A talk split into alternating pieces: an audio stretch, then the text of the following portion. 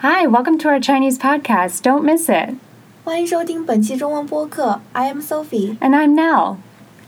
So, in today's podcast, we're going to talk about Chinese social media. Social media, 社交网络. Yeah, social media, 社交网络. Now, what's popular today in Chinese social media, Sophie? Instead of using Facebook, Twitter, or YouTube, in China we use Renren, Weibo, and Youku. Huh? Renren?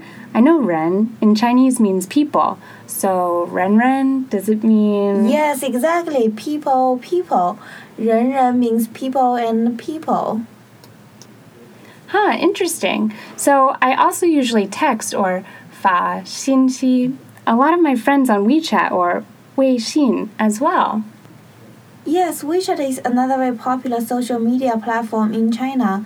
WeChat is kind of combination of WhatsApp and Facebook. So you can call and video chat with people on the WeChat, but also you can post pictures and video with your friends and then you can see your friends' status. Huh, really cool. Well, thanks everyone for listening to our Chinese podcast. Don't miss it. We hope you join us next time. 感谢收听本期中文播客。 Okay, here are some key phrases that you maybe want to learn in today's class. Social media, 社交网络. Social media, 社交网络. Text, 发信息. Text, 发信息.